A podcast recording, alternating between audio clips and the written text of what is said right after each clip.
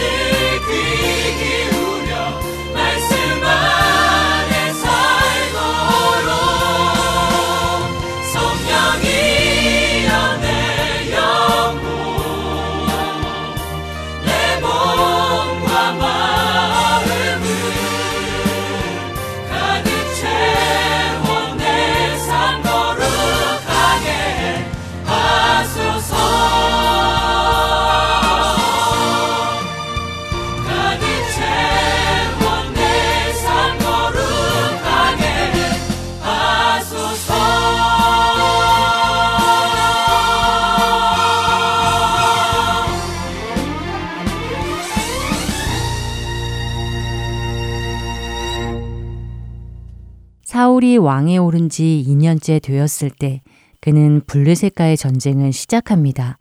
그리고 온 이스라엘 백성들을 길갈로 모아 싸울 태세를 갖추지요. 그런데 문제는 이스라엘의 병사가 고작 3천 명인데 반해 상대편 블레셋의 병력이 어마어마하다는 것입니다. 병거가 3만에다 기마병이 6천이고 또 병사들은 얼마나 많던지 바닷가에 모리알처럼 셀 수 없이 많았다고 사무엘상 13장은 기록하고 있습니다.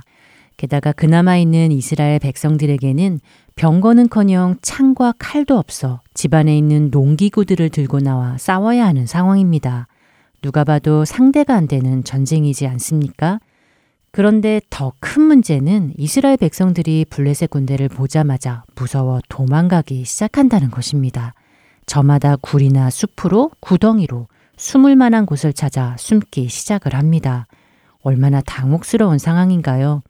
전쟁을 시작해 놓았는데 백성들은 무서워 떠나가고 당장이라도 적들이 구름대처럼 몰려와 이스라엘을 쑥대밭으로 만들 것 같고 이때 사울왕의 마음이 어땠을런지요. 이 위급하고 급박한 상황에 그는 얼마나 마음이 조급해지고 두려워졌을까요? 이제 그의 마지막 희망은 사무엘을 기다리는 것 뿐입니다. 그가 빨리 와서 전쟁을 시작하기 전에 하나님께 번제를 지내므로 하나님께 은혜를 간구해 주는 것 뿐이었습니다. 하나님께서 은혜를 주시면 이 전쟁에 이길 수 있었기 때문이지요. 사무엘상 10장에 보면 사무엘이 사울에게 7일 후에 내가 그리로 가서 번제와 화목제를 드릴 것이라고 약속을 해 주었던 것인데요. 그러나 웬일인지 오기로 한 기한이 다 되도록 사무엘은 오지를 않습니다. 7일을 기다렸지만 그는 나타나지 않습니다. 당장 코앞에 무시무시한 적들은 몰려오고 그나마 얼마 되지 않은 이스라엘 백성들은 사무엘이 오지 않자 하나둘씩 사울을 떠나가기 시작하고 오기로 한 사무엘은 아무리 기다려도 오지 않고 이 다급한 시점에 사울은 어떤 결정을 내리게 될까요? 여러분이 사울이었다면 이 상황에 어떻게 하셨겠는지요? 결국 사울은 사무엘을 끝까지 기다리지 못합니다. 놀랍게도 그는 자신이 직접 제사를 지내고 마는데요. 그런데 사울이 그렇게 제사를 지내자마자 사무엘이 도착을 합니다. 그리고는 사울에게 이 일을 두고 망령된 행동을 하였다며 무섭게 책망을 하는데요. 그리고 그 책망과 함께 하나님의 두려운 말씀을 전합니다. 사무엘이 사울에게 이르되 왕이 망령되이 행하였도다. 왕이 왕의 하나님 여호와께서 왕에게 내리신 명령을 지키지 아니하셨도다. 그리하였더라면 여호와께서 이스라엘 위에 왕의 나라를 영원히 세우셨을 것이거늘 지금은 왕의 나라가 길지 못할 것이라 여호와께서 왕에게 명령하신 바를 왕이 지키지 아니하였으므로 여호와께서 그의 마음에 맞는 사람을 구하여 여호와께서 그를 그의 백성의 지도자로 삼으셨느니라 하고 사무엘상 13장 13절과 14절의 말씀입니다. 자신의 불순종으로 인해 결국 사울은 자신의 왕의 자리가 곧 무너질 것과 하나님의 마음이 자신에게서 떠나 다른 이에게로 옮겨졌다는 것을 듣게 되는 것입니다.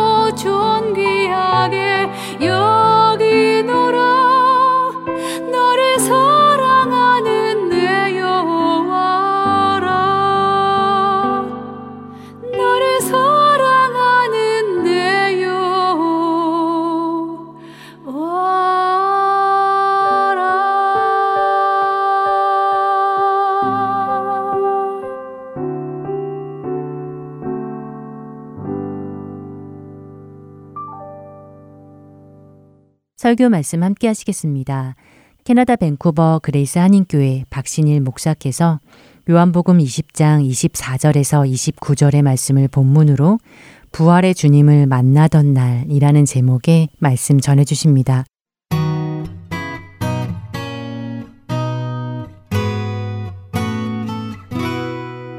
하나님 말씀은 요한복음 20장 24절로 29절입니다. 요한복음 20장 24절로 29절까지 말씀 어, 제가 봉독해 드리도록 하겠습니다. 열두 제자 중에 하나로서 디두모라 불리는 도마는 예수께서 오셨을 때 함께 있지 아니한지라 다른 제자들이 그에게 이르되 우리가 주를 보았노라 하니 도마가 이르되 내가 그의 손에 못자국을 보며 내 손가락을 그 못자국에 넣으며 내 손을 그 옆구리에 넣어보지 않고는 믿지 아니하겠노라 하니라. 여드레를 지나서 제자들이 다시 집안에 있을 때 도마도 함께 있고 문들이 닫혔는데 예수께서 오사 가운데 서서 이르시되 너희에게 평강이 있을지어다 하시고 도마에게 이르시되 내 손가락을 이리 내밀어 내 손을 보고 너의 손을 내밀어 내 옆구리에 넣어보라. 그리하여 믿음 없는 자가 되지 말고 믿는 자가 되라.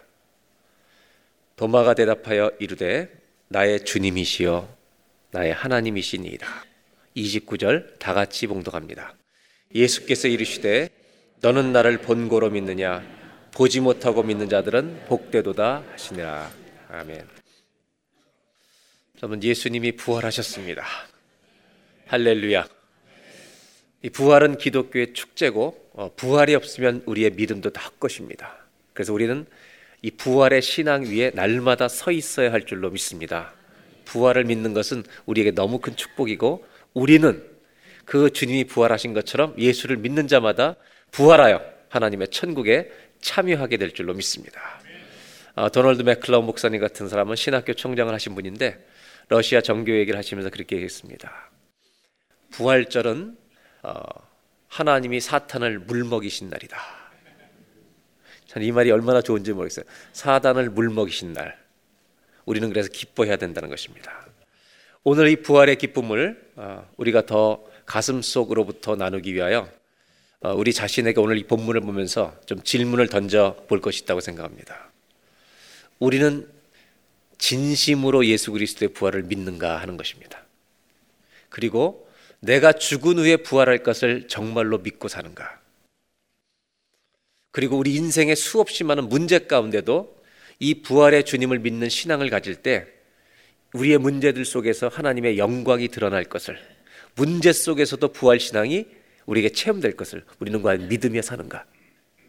아니면 부활은 믿는데 부활의 역사가 내 인생엔 안 나타나는 것처럼 날마다 근심하며 살 것인가? 오늘 이 도마라고 하는 예수님의 제자의 이 사건을 통해 부활하신 이후에 예수님을 만나는 사건을 통해 부활의 신앙에 대해서 오늘 좀 잠시 나누려고 합니다. 오늘 본문을 읽어보니까 24절에 나오는 제일 처음 장면은 부활의 주님을 예수님의 제자들이 처음 만날 때 도마만 빠졌다는 것입니다. 여러분 참 빠진다는 게 참 문제가 될 때가 있어요. 도마만 빠진 거죠. 그래서 제자들끼리 모여서 부활의 주님을 만났다는 얘기를 나눌 때 도마가 이렇게 얘기하는 장면이 오늘 본문에 우리가 잘 알고 있는 말씀인데 너희들은 주님을 봤냐? 나는 내가 나만 못 봤지만 주님의 부활을 손으로 그분의 상처를 만져보지 않고는 나는 믿을 수 없다라고 의심하기 시작했다는 것입니다. 여러분 의심은 죄입니까 아닙니까? 의심이 죄예요 아니에요? 우리 청년들이나 학생들이 신앙에 대해서 회의적일 수 있습니다. 영어로 스캡티컬하다 그러잖아요. 회의적인 것은 괜찮습니다. 그러나 회의주의에 스캡티시즘에 빠지면 안 된다는 것입니다. 사람은 이성을 가지고 있기 때문에 육이 육신의 한계를 가지고 있기 때문에 영원한 것을 접할 때 고민이 될 때가 있습니다. 의심이 될 때가 있습니다.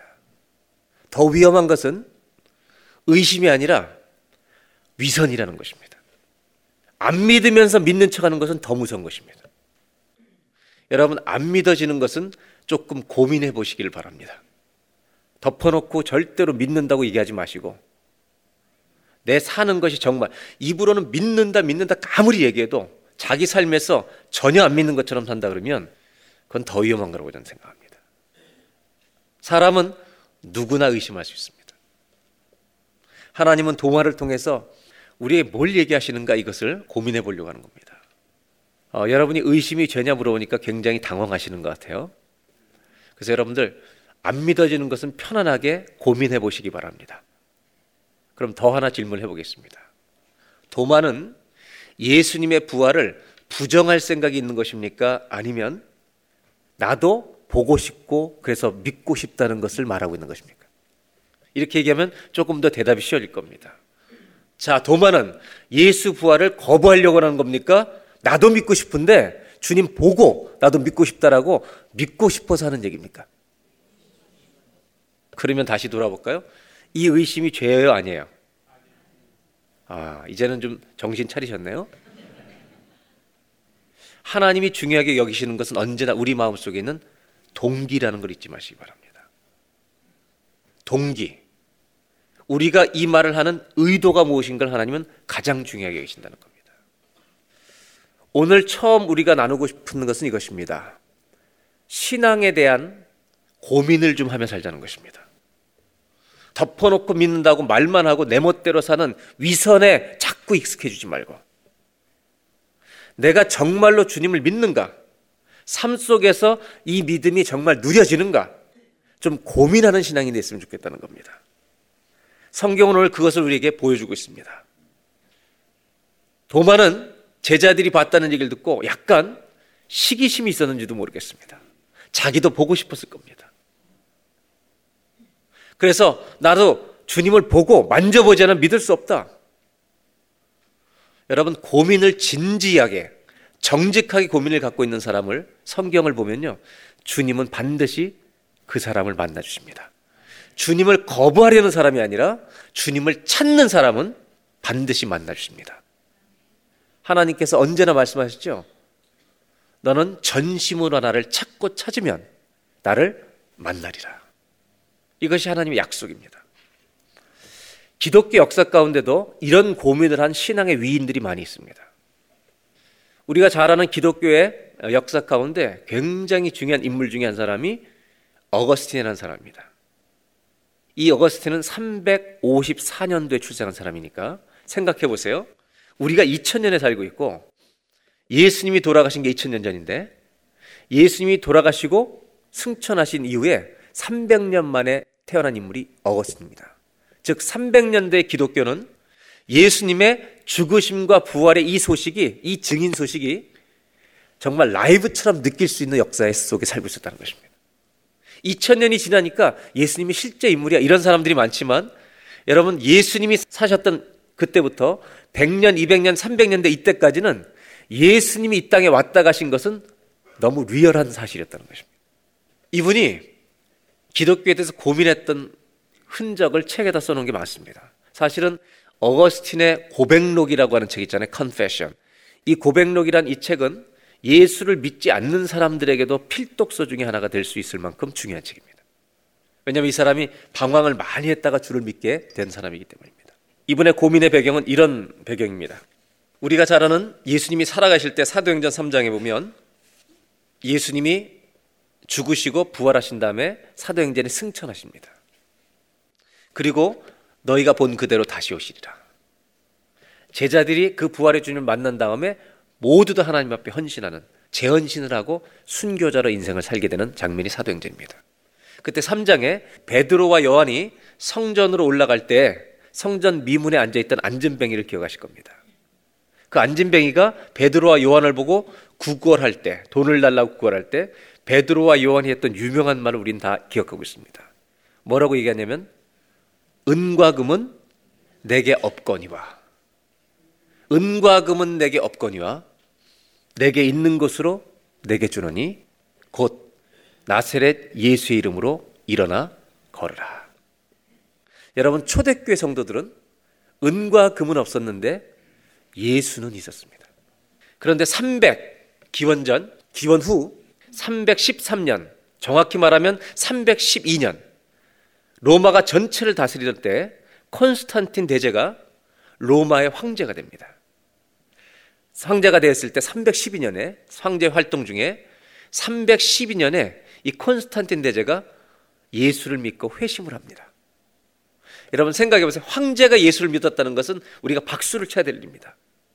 그런 안타까운 것은 정치 최고 지도자가 하나님을 믿고 나니까 그동안 박해봤던 기독교가 완전히 역전돼서 기독교가 국교가 됩니다. 그래서 이 313년 이후부터 기독교는 어디다 투자를 하기 시작하냐면 핍박받으면서 복음을 전하던 기독교가 성전을 건축하는 화려한 양식에 투자하기 시작합니다. 그때부터 교회사의 역사는 기독교를 암흑기라고 얘기합니다. 그래서 그 당시의 기록을 보면 교회는 교회는 은과 금을 가지게 되었다. 그 대신 믿음을 잃어버리기 시작했다는 것입니다. 은과 금이 없었을 때 초대교회는 믿음을 가지고 있었습니다. 그런데 은과 금을 교회가 많이 가지면서 많은 성도들 안에 믿음을 상실해 갔다는 것입니다.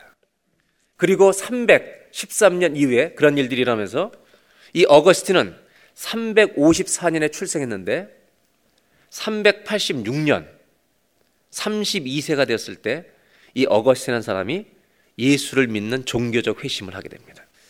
그래서 이 기독교가 부패해 가는 걸 보면서 어거스틴의 관심은 예수 그리스도의 삶과 죽음과 부활에 대해서 수많은 강조를 하며 가르치고 책을 쓰는 일들을 계속하게 됩니다. 이 어거스틴이 오늘 우리가 읽은 요한복음 주석도 쓰게 됩니다. 그 당시에. 문제는 뭐냐 하면 이 요한복음을 주석을 다 쓰고 어거스틴에게도 고민이 옵니다. 그건 뭐냐 하면 내가 분명히 하나님을 믿는데 예수님이 하신 말씀 중에 나를 믿는 자는 나보다 더 큰 일도 하리라. 이 말이 어거스틴은 믿어지지가 않은 것입니다. 이걸 가지고 정직한 고민을 시작하는 겁니다. 자기는 기적을 본 적도 없습니다. 그리고 이걸 가지고 어거스틴은 씨름을 하기 시작합니다. 믿고 싶어도 믿을 수가 없었습니다. 주님이 그런 일을 하신 건 나는 믿는데 우리에게 그런 일이 일어난다? 어거스틴은 굉장히 고민했습니다. 424년 부활주일이었습니다. 요한복음 주석을 쓰고 5년이 지났을 때인데 부활주일 예배 때 히포의 어거스틴 그 동네 사는 두 남매가 있는데 이 두 남매가 아주 심한 지금으로 하면 수전증처럼 팔을 너무너무 떨어서 앉아있을 때 가만히 있지 못하는 남매가 있었는데 오빠 되는 파울루스라는 이 형제가 부활주일 예배에 참석하게 됩니다. 그때 어거스트는 그 안에 주님의 기적을 체험하고 싶은 갈망이 있었는데 자기에게 없어서 고민하면서 늘 기도해 왔는데 그가 설교하던 중에 그 몸을 떨던 형제가 갑자기 성령의 역사로 쓰러집니다. 누워버리게 되는 겁니다. 마치 잠잔 잡는 것처럼 가만히 설교 중에 누워 있다가 다시 일어났을 때 깨어서 일어났을 때 어거스틴은 부활 주일날 예배 중에 기적을 처음으로 보게 됩니다. 그 형제가 일어났을 때 온 동네가 너무 불쌍해 여기던 형제였는데 떨던 손이 다 정상으로 돌아온 것입니다. 그것을 본 모든 교회가 그날 지금 424년도 부활주일 예배를 제가 설명드리는 겁니다.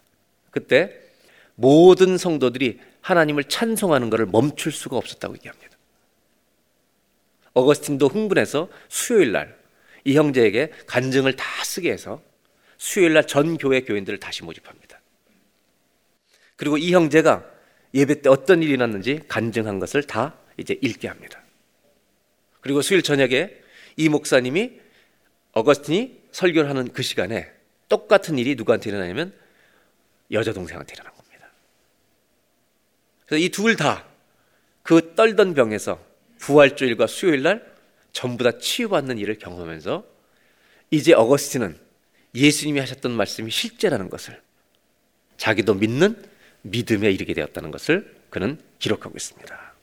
결국 426년 이 일이 있은 뒤 2년 뒤 어거스틴은 유명한 책 The City of God 하나님의 도성이란 책을 쓰고 그 책 끝부분에 이 두 남매의 이야기를 마지막 부분에 집어넣게 됩니다. 우리는 어쩌면 이런 비슷한 시대를 살고 있는지 모릅니다. 돈은 많은데 믿음이 적어가는 시대. 돈이 없었어도 믿음이 강했던 시대가 아니라 돈이 많아져서 우리의 믿음이 약해져 가는. 마치 초대교회 성도들이 아무것도 없었을 땐 예수만 붙들었는데 로마의 권력이 기독교가 되면서 예수님의 능력보다 로마 권력을 의지하던 시대가 됐다는 것입니다. 부활의 주님을 도마가 만나던 날, 도마 속에는 깊은 고민이 있었습니다. 나는 보고 만지지 않으면 믿을 수 없다. 저는 저와 여러분 안에 정직한, 정직한 고민과 질문이 있기를 주의 이름으로 부탁을 드립니다. 정직한 질문이 우리한테 있어야 된다. 내가 정말로 믿고 있는 것인가? 내가 믿는 것을 살지 못한다면 이 문제의 이유가 무엇인가? 이것을 고민하고 주 앞에 구하는 이런 삶을 살 때 하나님은 반드시 우리를 더 깊이 만나주신다는 사실입니다. 이런 고민을 갖고 있는 도마에게 예수님이 찾아오십니다. 그 장면이 26절에 나오는 오늘 본문입니다. 26절을 보겠습니다. 다 같이 한번 읽겠습니다.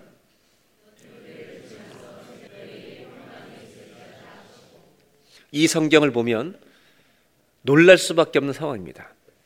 이렇게 문은 다 닫혀 있는데 갑자기 예수님께서 오신 겁니다.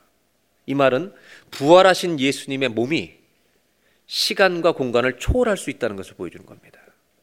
그러니까 여러분 얼마나 놀랐겠습니까? 닫혔는데 갑자기 예수님이 나타나시니까.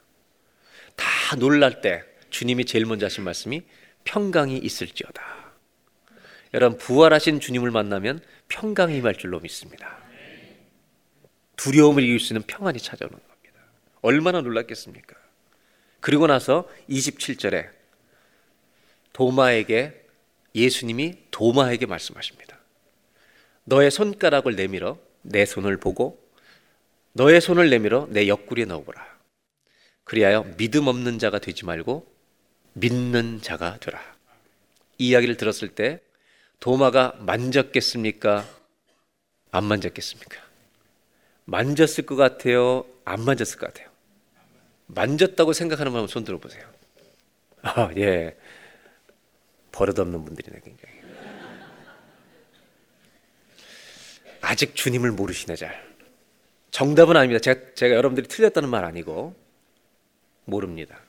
성경에는 그것은 기록하고 있지 않습니다. 그런데 그 다음 절을 봐서는 안 만졌을 가능성이 훨씬 높다는 겁니다. 28절에 이렇게 되어 있습니다. 다 같이 읽겠습니다. 이 말씀을 이 고백을 할 때 가서 옆구리를 찔러보면서 말했겠습니까? 상식적인 상상은 해야죠, 그죠? 아니면 그 자리에서 무릎을 꿇고 엎드려서 고백했겠습니까? 주님의 임재만 와도 사람들은 서 있을 수도 없는 것입니다.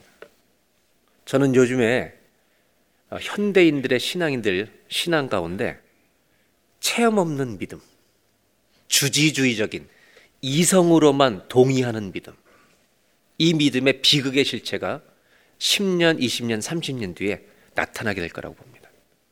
도마는 감히 만질 수가 없었을지 모릅니다. 도마가 쓰던 최고의 그 말을 듣고 했던 태도는 당신은 나의 주, 나의 하나님, 예수님의 신성을 고백하는 이걸 이렇게 표현할 수 있죠. 그 자리에서 무릎 꿇고 주님께 예배했다는 것입니다. 여러분, 주님을 정말 믿고 싶다. 내가 더 정말 진정으로 주님을 믿고 싶습니다. 이런 고민을 가지고 기도하는 사람을 하나님은 반드시 그의 인생에 찾아와 주실 것입니다. 그리고 그 고민을 가지고 기도로 씨름하는 사람들에게 주님은 의심이 변하여 뭐가 되게 하시느냐? 예배가 되게 하신다는 것입니다. 오늘 첫 번째로 부활의 주님을 만나던 날 도만 어떻게 됐는가? 이걸 보면서 우리도 이 주님을 만나면 의심하던 모든 자들이 하나님을 예배하는 자로 바뀌게 될 줄로 믿습니다. 오늘 부활주일입니다. 한번 따라 하실까요? 부활하신 주님을 만나던 날. 우리의 의심은 예배로 바뀌게 됩니다. 저와 여러분의 예배가 예배 드리면서도 의심하는 자가 아니라 진정한 예배를 드릴 수 있는 믿음 위에 서게 되기를 주의 이름으로 축원합니다. 도마는 보고 싶었습니다. 만지고 싶었습니다. 안 믿으려고가 아니라 나도 그렇게 믿고 싶다는 것이었습니다. 주님은 정확하게 그 자리에 찾아오셨습니다.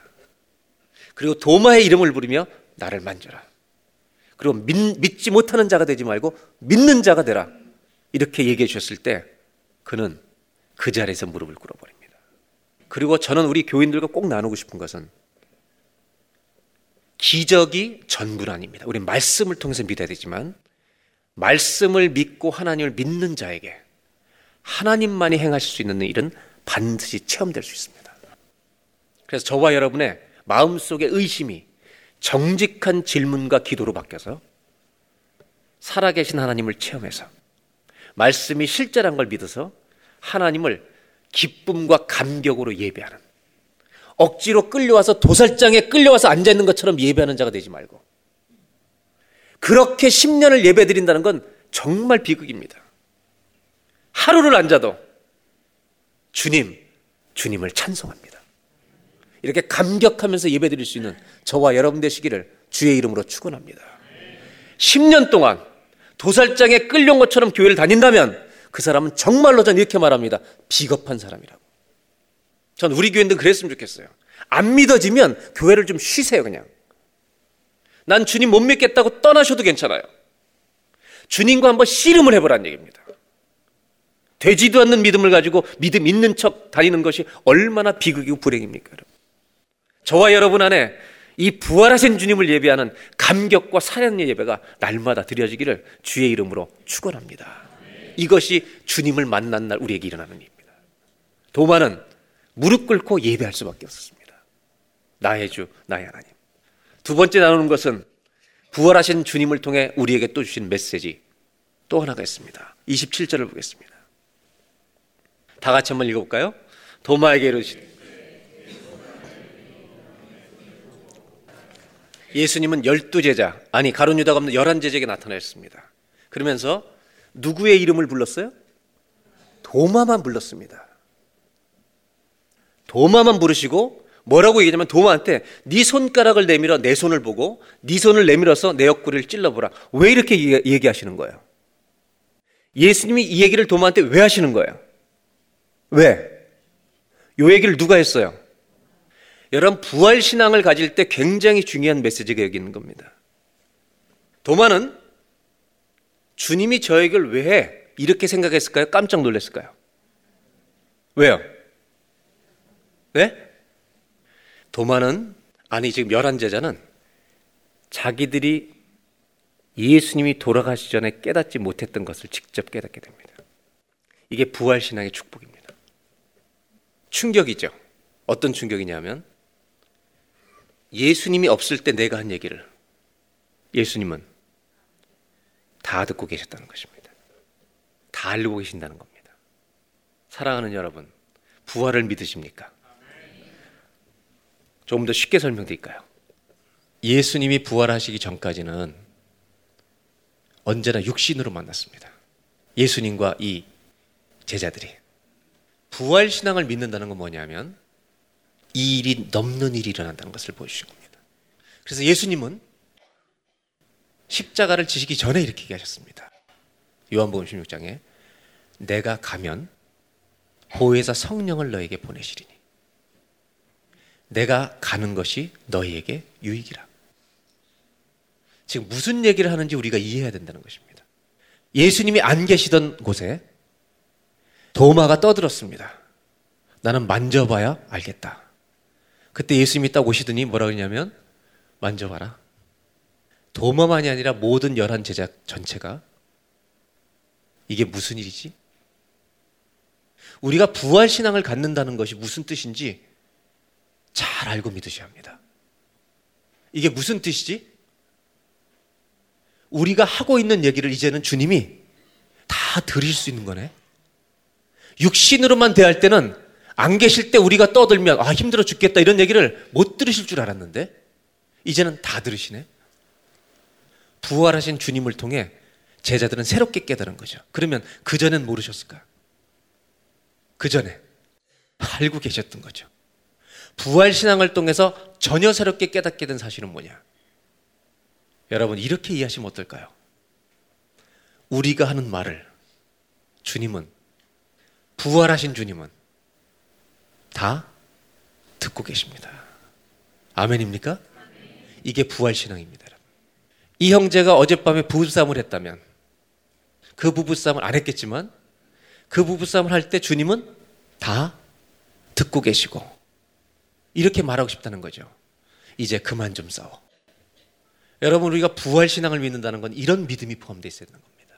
예수님 부활을 통해 도마에게 만져보라는 것으로만 가르치신 게 아니라 네가 하는 얘기를 내가 다 듣고 있다. 아줌마끼리 둘이 싸운 것을 주님은 다 알고 계신다는 거죠.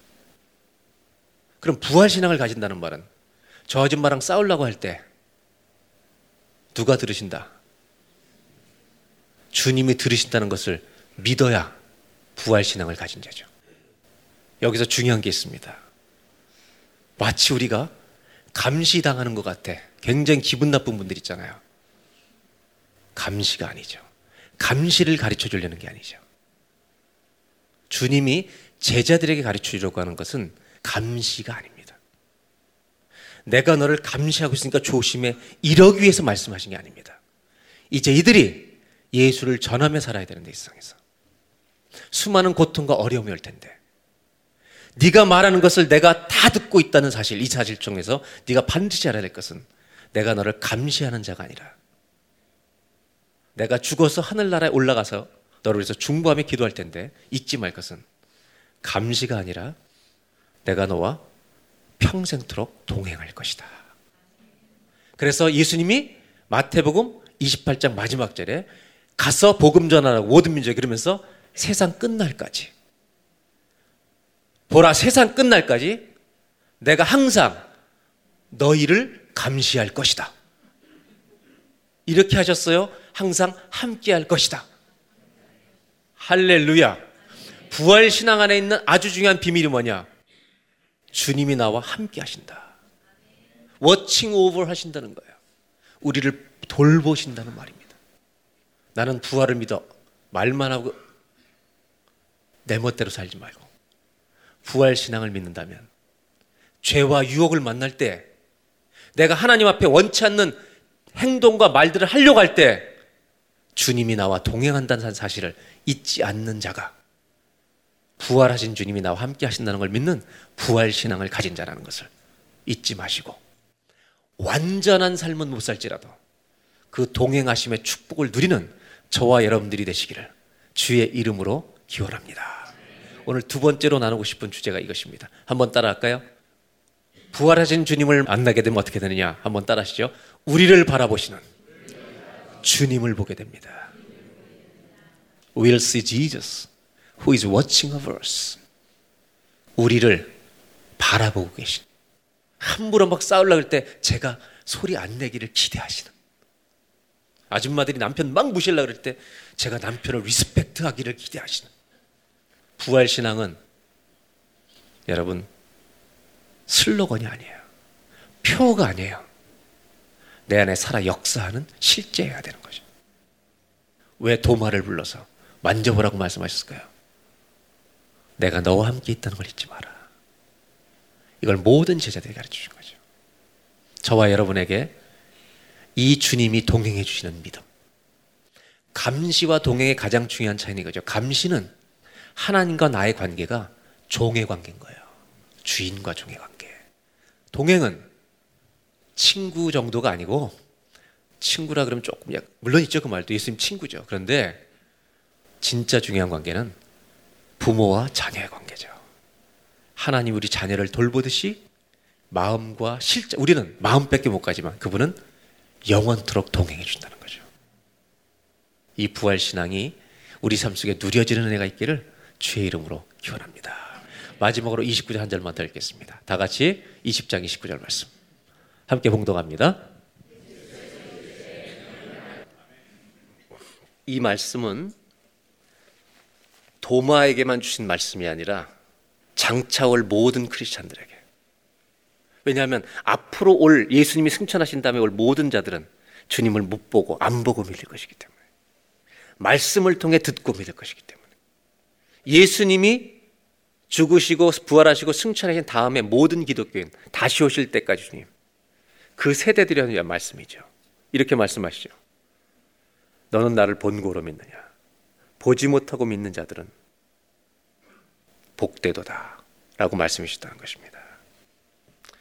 여러분, 안 보고 믿을 수 있다는 게 무슨 뜻일까? 이것이 부활 신앙의 마지막 메시지라고 생각합니다. 간단히 결론을 맺는다면 이렇게 얘기할 수 있습니다. 내 인생이 죽음이 아니라 죽음 같은 고난이 올 때가 있습니다. 죽음 같은 질병이 올 때가 있습니다. 아직 죽지 않았어도. 죽음 같은 인생에 정말 답답한 일들이 우리를 억누를 때가 있습니다. 그때 부활신앙은 이것입니다. 그 죽음과 절망의 시간에 하나님이 나를 일으키실 부활의 소망을 믿는 것입니다. 이것이 부활의 신앙이죠. 너는 나를 본고로 믿느냐?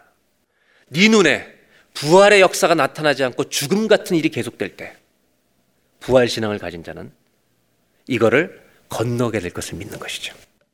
아브라함이 모리아산에 아들을 데리고 갈 때 제물로 바치라고 올라갈 때 히브리서 11장은 이렇게 해석하잖아요. 아브라함이 아들을 데리러 올라갈 때 죽이러 올라갈 때 죽은 후에 하나님이 다시 살리실 것을 믿었다고. 죽음 같은 고난을 통과할 때 부활 신앙은 이 상황 속에서 하나님이 나를 건져내실 것을 믿는 부활의 소망을 가지고 그 고난을 통과하는 이것이 예수 믿는 사람의 부활 신앙이 아닐까. 이사에서 61장 3절에 이런 말씀이 그래서 있습니다. 다 같이 한번 함께 읽겠습니다.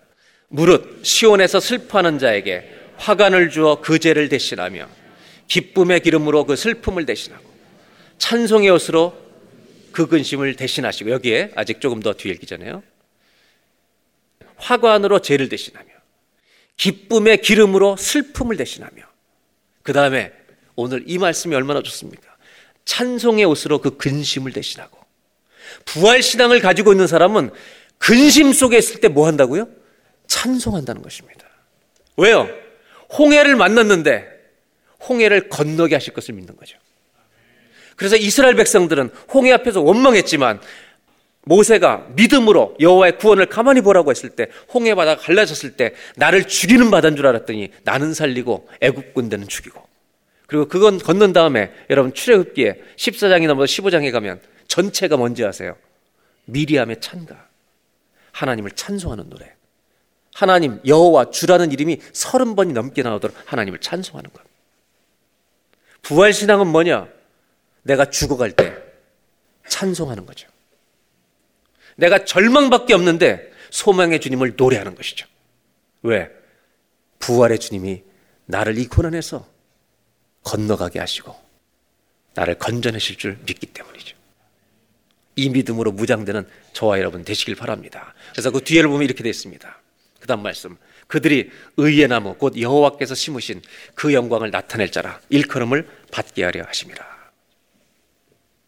부활 신앙을 가지고 우리가 매일을 산다면 어떤 어려움과 절망과 위기 속에서 부활을 믿는다면 우리는 노래할 수 있을 것입니다.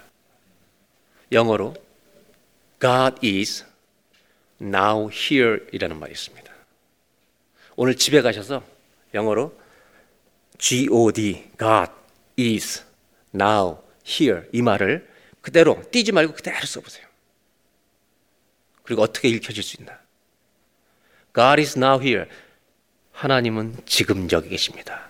근데 이것을 God is 다음에 N-O를 읽어보세요. No, where. 하나님은 아무데도 안 계십니다.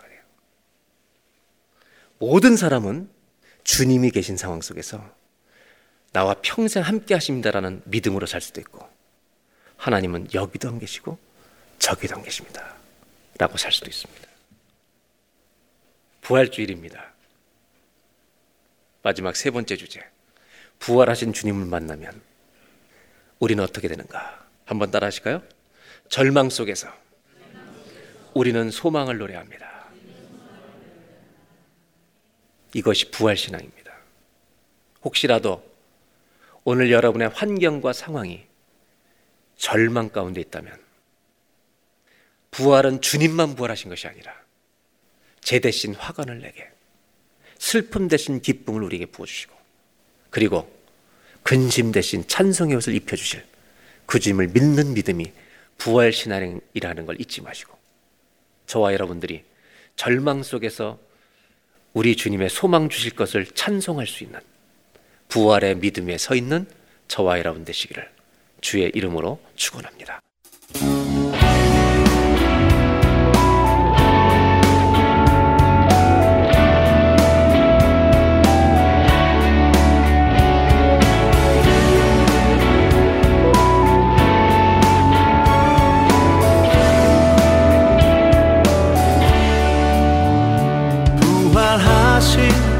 예수의 이름이 온 땅을 다스리네. 부활하신 예수의 이름이 온 땅을 다스리네. 세상 모든 나라와 권세가 그 발 앞에 굴복하네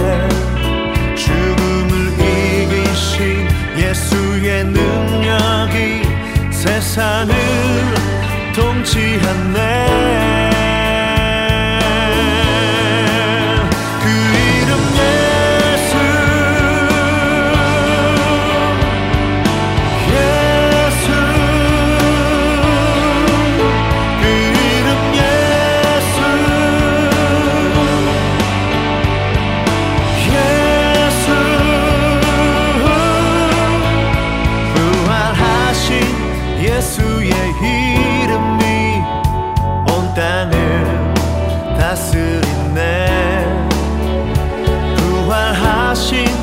예수의 이름이 온 땅을 다스리네.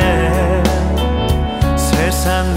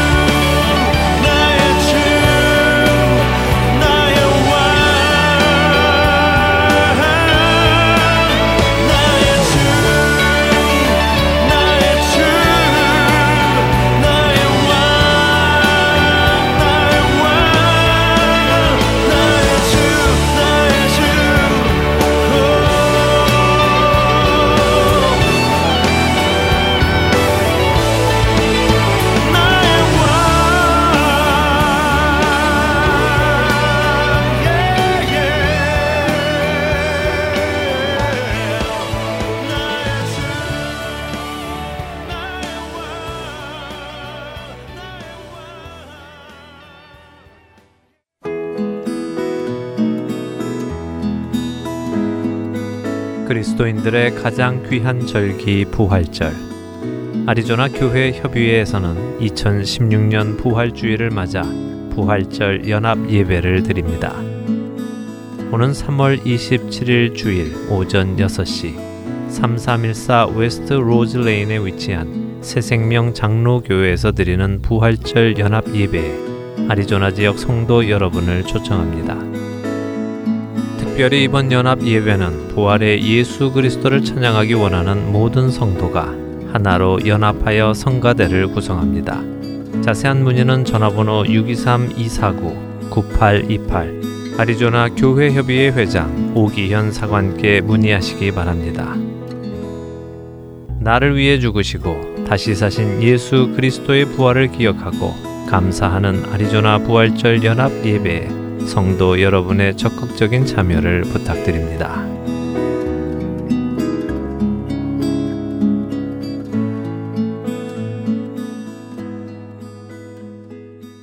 이어서 누구든지 나를 따르려거든 함께 하시겠습니다.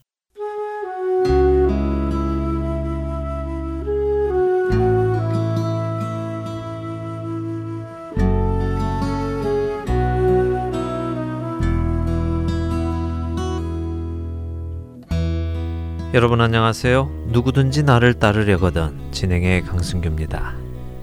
지난 시간 우리는 예수님을 영접하여 구원한 사람 안에는 약속된 성령께서 오셔서 함께 살고 계심을 나누었습니다. 그리고 우리가 그분의 인도하심을 따라 살아갈 때 세상은 우리의 모습을 통해 죄에 대하여, 의에 대하여, 심판에 대하여 책망을 받을 것을 나누었습니다. 성령을 따라 행하는 여러분의 거룩한 삶으로 인해 세상이 책망을 받고 있습니까? 늘 그렇게 되기를 소원해 봅니다. 첫 시간부터 우리는 예수님을 따르는 것이 무엇이며 그 대가는 무엇인지 살펴보았습니다. 그리고 그 제자의 길을 가는 것이 어떤 의미인지도 살펴보았습니다. 예수님의 제자가 되기 위해서는 모든 것을 버리고 예수님을 쫓아야 했습니다.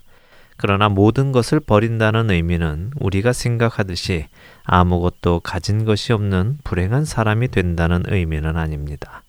우리는 때때로 예수님을 쫓기 위해 포기해야 하는 것이 너무 많다고 생각을 하기 때문에 그 모든 것을 포기하고 예수님을 쫓는 것을 주저하기도 합니다. 하지만 정말 그럴까요? 정말 모든 것을 버리고 예수님을 쫓으면 아무것도 없는 불행한 사람이 될 것 같으십니까? 예수님의 말씀 속에서 그 답을 찾아보기 원합니다. 마가복음 10장 28절에서 30절을 함께 보겠습니다. 베드로가 여자와 이르되 보소서 우리가 모든 것을 버리고 주를 따랐나이다. 예수께서 이르시되 내가 진실로 너희에게 이르노니 나와 복음을 위하여 집이나 형제나 자매나 어머니나 아버지나 자식이나 전토를 벌인 자는 현세에 있어 집과 형제와 자매와 어머니와 자식과 전토를 백배나 받되 박해를 겸하여 받고 내세의 영생을 받지 못할 자가 없느니라. 제자 베드로는 지금 예수님께 자신이 무엇을 버리고 예수님을 쫓았다고 이야기합니까? 그렇습니다. 모든 것을 버렸다고 이야기합니다. 그는 우리가 모든 것을 버리고 주를 따랐다고 이야기하고 있습니다. 이것은 예수님께서 처음 당신을 따르기 위해서 요구하셨던 조건과 어떤 차이가 있습니까? 그렇지 않습니다. 예수님은 누구든지 나를 따르려거든 자기 자신을 부인하고 자기 십자가를 지고 날마다 나를 따르라고 하셨습니다. 자기 자신을 부인하는 것은 곧 모든 것을 부인하는 것입니다. 베드로는 예수님의 그 말씀 그대로 모든 것을 버리고 예수님을 쫓았다고 말하고 있는 것입니다. 거기에는 집, 형제, 자매, 부모와 자식, 그리고 재산까지 말 그대로 모든 것입니다. 그런데 이렇게 모든 것을 버리고 따르는 자들에게 예수님께서는 어떤 약속을 해주고 계십니까? 우리가 생각하는 대로 정말 모든 것을 잃어버린 불쌍한 사람이 될 것이라고 말씀하십니까? 예수님의 이 말씀을 다시 한번 잘 들어보십시오. 내가 진실로 너희에게 이르노니 나와 복음을 위하여 집이나 형제나 자매나 어머니나 아버지나 자식이나 전토를 벌인 자는 현세에 있어 집과 형제와 자매와 어머니와 자식과 전토를 백배나 받되 박해를 겸하여 받고 내세의 영생을 받지 못할 자가 없느니라. 여러분께는 이 말씀이 어떻게 받아들여지십니까? 예수님의 이 말씀이 이해가 되십니까? 어떻게 예수님과 복음을 위해 모든 것을 버린 사람이 현세, 곧 이 세상에서 자신이 버린 그 모든 것을 백배나 받을 수 있다는 말입니까? 예수님의 이 말씀이 번영 신학을 이야기하는 사람들의 말처럼 주를 위해 많은 것을 투자하면 백배로 갚아 주신다는 말씀입니까? 세속적인 돈 놓고 돈 먹기를 가르치시는 것인지요? 만일 예수님의 이 말씀이 그런 뜻이라면 예수님을 위해 자신의 모든 것을 내어놓지 않을 사람은 없을 것입니다. 내어놓으면 백배로 준다고 하시니 말입니다. 그러나 예수님의 이 말씀은 세속적인 사람들이 생각하는 그런 세속적인 의미가 아닙니다. 예수님과 복음을 위해 모든 것을 버린 사람이 이 세상에서 백배나 되는 그것을 받는다는 말씀은 이런 말씀입니다. 우리는 예수님을 알기 전에는 자기 자신의 삶을 위해 살았습니다. 자기 자신을 위해 재산을 모았고 자기 자신을 위해 집을 샀습니다. 그리고 자신의 혈연 관계에 있는 사람들과 그들의 유익을 위해 살았습니다. 자기 부모, 자기 형제, 자기 자녀들을 위주로 살아왔습니다. 그러나 예수 그리스도를 통해 새롭게 태어나고 예수 그리스도를 위해 그리고 그 복음을 위해 이 모든 것을 버리는 자는 더 이상 자기 자신을 위해 사는 사람이 아니게 되는 것입니다. 더 이상 자신을 위해 재산을 모으지도 않고 자신이 살 집을 구하지도 않습니다. 자기 혈연 관계에 있는 자들만을 위해 살지도 않게 됩니다. 자신은 그리스도와 함께 죽었기 때문입니다. 그런데 이렇게 자기 자신에게 죽은 자들에게는 새로운 정체성이 부여됩니다. 그것은 바로 하나님의 자녀가 되는 것입니다.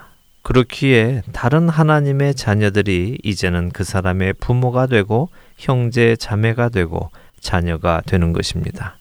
그리스도의 피를 나눈 사람들이 한 가족이 되는 것입니다.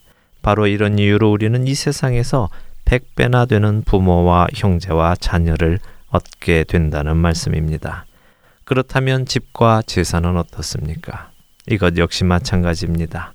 이제는 내 개인의 소유만이 내 것이 되는 것이 아니라 하나님 아버지의 모든 것이 내 것이 되는 것입니다.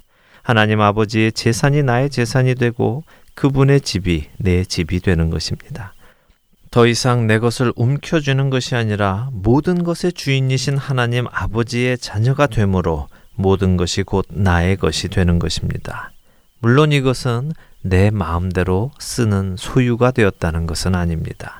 하나님의 나라와 의를 위해 살아가는 그 사람에게는 하나님께서 필요한 모든 것을 채우신다는 말씀입니다. 여러분들은 이것을 경험하셨습니까? 하나님 아버지의 모든 것이 여러분의 것이 되는 경험을 하셨습니까? 이런 자들은 더 이상 자신의 것을 모으기 위해 노력하지 않습니다. 자기가 모을 수 있는 것보다 하나님 아버지의 것이 상대할 수 없을 만큼 크기 때문입니다. 자기 아들을 아끼지 아니하시고 우리 모든 사람을 위하여 내주신 이가 어찌 그 아들과 함께 모든 것을 우리에게 주시지 아니하겠느냐. 로마서 8장 32절의 말씀입니다. 모든 것을 버리고 그리스도를 좇는 자는 자기 삶에 대한 기초적인 걱정을 할 필요가 없음을 예수님께서는 또 성경은 우리에게 말씀해 주고 계신 것입니다. 이것을 경험하기 위해서는 믿음으로 모든 것을 버리는 결단이 먼저 있어야 합니다. 만일 여러분이 예수 그리스도를 쫓기로 결단하셨다면 여러분은 더 이상 자기 자신을 위해 살아서는 안 됩니다. 성경은 우리에게 말씀하십니다. 그가 모든 사람을 대신하여 죽으심은 살아있는 자들로 하여금 다시는 그들 자신을 위하여 살지 않고 오직 그들을 대신하여 죽었다가 다시 살아나신 이를 위하여 살게 하려 함이라. 고린도 후서 5장 15절의 말씀입니다. 오늘 여러분은 누구를 위해 살아가고 계십니까? 예수님을 따르기로 결단하고도 여전히 자기 자신을 위해 살아가고 계십니까? 만일 그렇다면 기도하십시오. 내게 모든 것을 버리고 주를 쫓을 수 있는 믿음이 생기도록 말입니다. 그 믿음은 그냥 생기는 것은 아닙니다. 모든 것을 버리고 주를 쫓는 믿음은 경험에서 나오는 믿음입니다. 하나님은 우리가 붙들고 있는 것들을 하나씩 놓기를 원하십니다. 내가 의지하는 것들을 하나씩 내려놓기를 원하십니다. 그리고 오직 그분만을 붙들고 살아가기를 원하십니다. 그러나 그 일을 일방적으로 또 억지로 하시지는 않습니다. 그분은 인격적인 분이시기에 여러분과 인격적인 교제 속에서 여러분이 주를 믿고 다른 것들을 내려놓도록 훈련시켜 가실 것입니다. 그렇기에 여러분은 기도하셔야 합니다. 내가 믿고 의지하는 모든 것을 내려놓고 주만을 의지하고 믿을 수 있도록 경험하게 해 주시라고 말입니다. 내 손 안에 쥐고 있는 그것들을 놓을 때 하늘의 모든 것을 비로소 줄 수 있는 경험을 할 수 있는 것입니다. 누구든지 나를 따르려거든 마치겠습니다.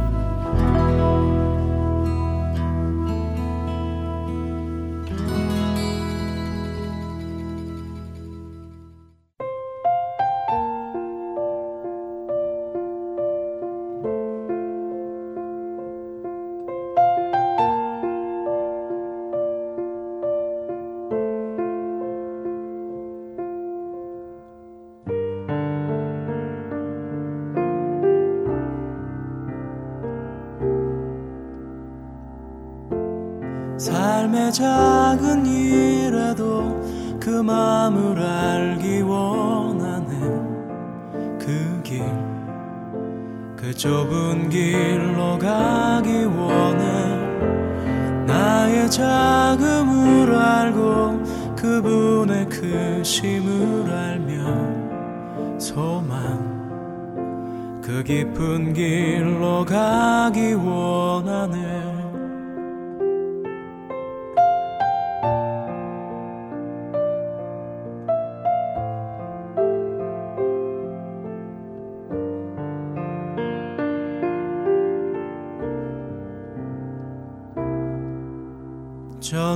높이 솟은 산이 되기보다 여기 오름직한 동산이 되길. 내가 아는 길만 비추기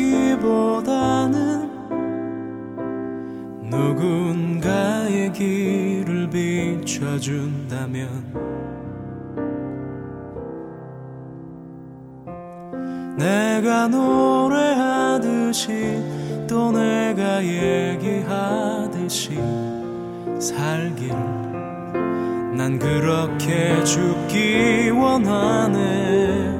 삶의 한 절이라도 그분을 담기 원하네.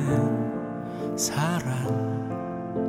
그 높은 길로 가기 원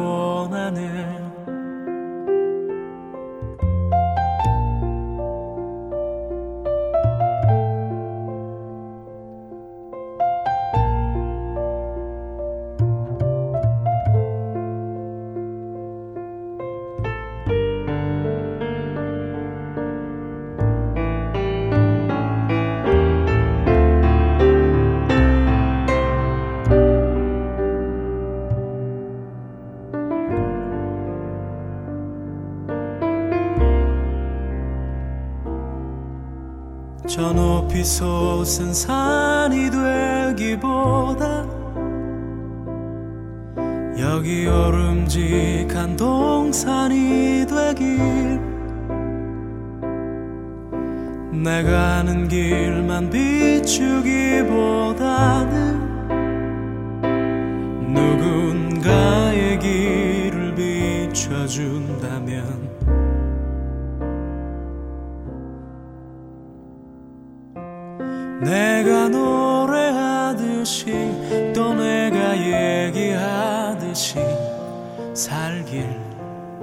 난 그렇게 죽기 원하네. 삶의 한 절이라도 그분을 담기 원하네. 사랑 그 좁은 길로 가기 원하네. 그 깊은 길로 가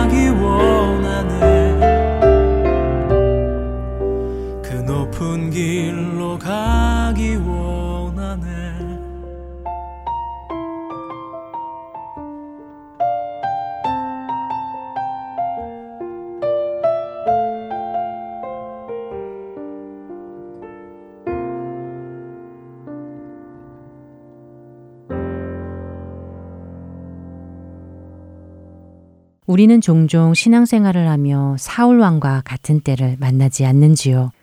상황은 점점 나빠져만 가는데 아무리 기도하고 기다려도 도무지 하나님의 응답은 들을 수가 없고 지금 당장 결정을 내리지 않으면 안 되는데도 하나님은 침묵하고 계실 때 말입니다. 사실 이 순간이 우리가 가장 기다리기 힘들어하는 시간이 아닌지요. 우리는 기다림에 얼마나 약한가요? 오랜 그 기다림의 시간, 여러분은 이럴 때 어떤 행동을 하십니까? 혹시 사울왕과 같은 잘못된 선택을 하지는 않으시는지요? 끝까지 기다리지 못하고 하나님의 명령을 어기며 스스로 제사를 지낸 사울왕, 그리고 그런 사울을 무섭게 책망하는 사무엘에게 그는 이렇게 변명을 합니다. 백성들이 내게서 떠나가고 당신은 약속한 날짜에 오시지도 않고 블레셋은 쳐들어올 기세이고 이러다가는 하나님께 은혜를 간구하기도 전에 그들이 길갈로 쳐들어올 것 같아 부득이하여 번제를 드렸노라 라고 말이지요. 그의 이 말을 들으면서 부득이하였다, 어쩔 수 없었다 라는 그의 변명이 어쩐지 제 마음에 찔립니다. 마치 저를 보는 것 같아서 말이지요. 사실 살면서 이와 같은 변명을 얼마나 많이 해왔는지 모르겠습니다. 어쩌면 이 위급한 때에 그래도 7일은 기다렸으니까 그 정도만큼은 순정한 것 아니야? 라고 말하면서 말입니다. 그러나 그 어떤 것으로도 변명이 될 수 없음을 우리는 잘 압니다. 하나님께 99%의 순종은 불순종이기 때문이지요. 하나님의 때를 그분의 약속을 끝까지 기다리지 못했다면 그것은 결국 불순종한 것입니다. 혹시 지금 앞으로 봐도 뒤를 봐도 희망이 보이지 않는 도무지 하나님의 응답이 올 것 같지 않은 오랜 기다림의 시간을 지내고 계십니까? 하나님이 침묵하고 계시는 것 같은 시간을 보내고 계시는지요? 그러나 우리가 분명히 아는 것은 하나님의 계획은 언제나 선하시다는 것입니다. 비록 우리의 생각과 다를지라도 그분은 분명 우리를 그분의 선하신 뜻대로 이끌고 가시는 분이십니다. 어떤 상황에서도 잠잠히 주님만 바라보고 굳건히 주님만 의지하고 순종하며 나아가는 우리 모두가 되기를 소원합니다. 하나님의 응답이 내가 기대한 시간보다 늦어질지라도 주님의 때를 순종으로 기다리는 믿음의 사람들, 순종의 사람들이 모두 되기를 간절히 소망하며 주안의 하나 2부 여기서 마치도록 하겠습니다. 지금까지 구성과 진행의 최강덕이었습니다. 안녕히 계세요. 나의 영혼아 잠잠히 하나님만 바라라. 나의 소망이 저로 쫓아 나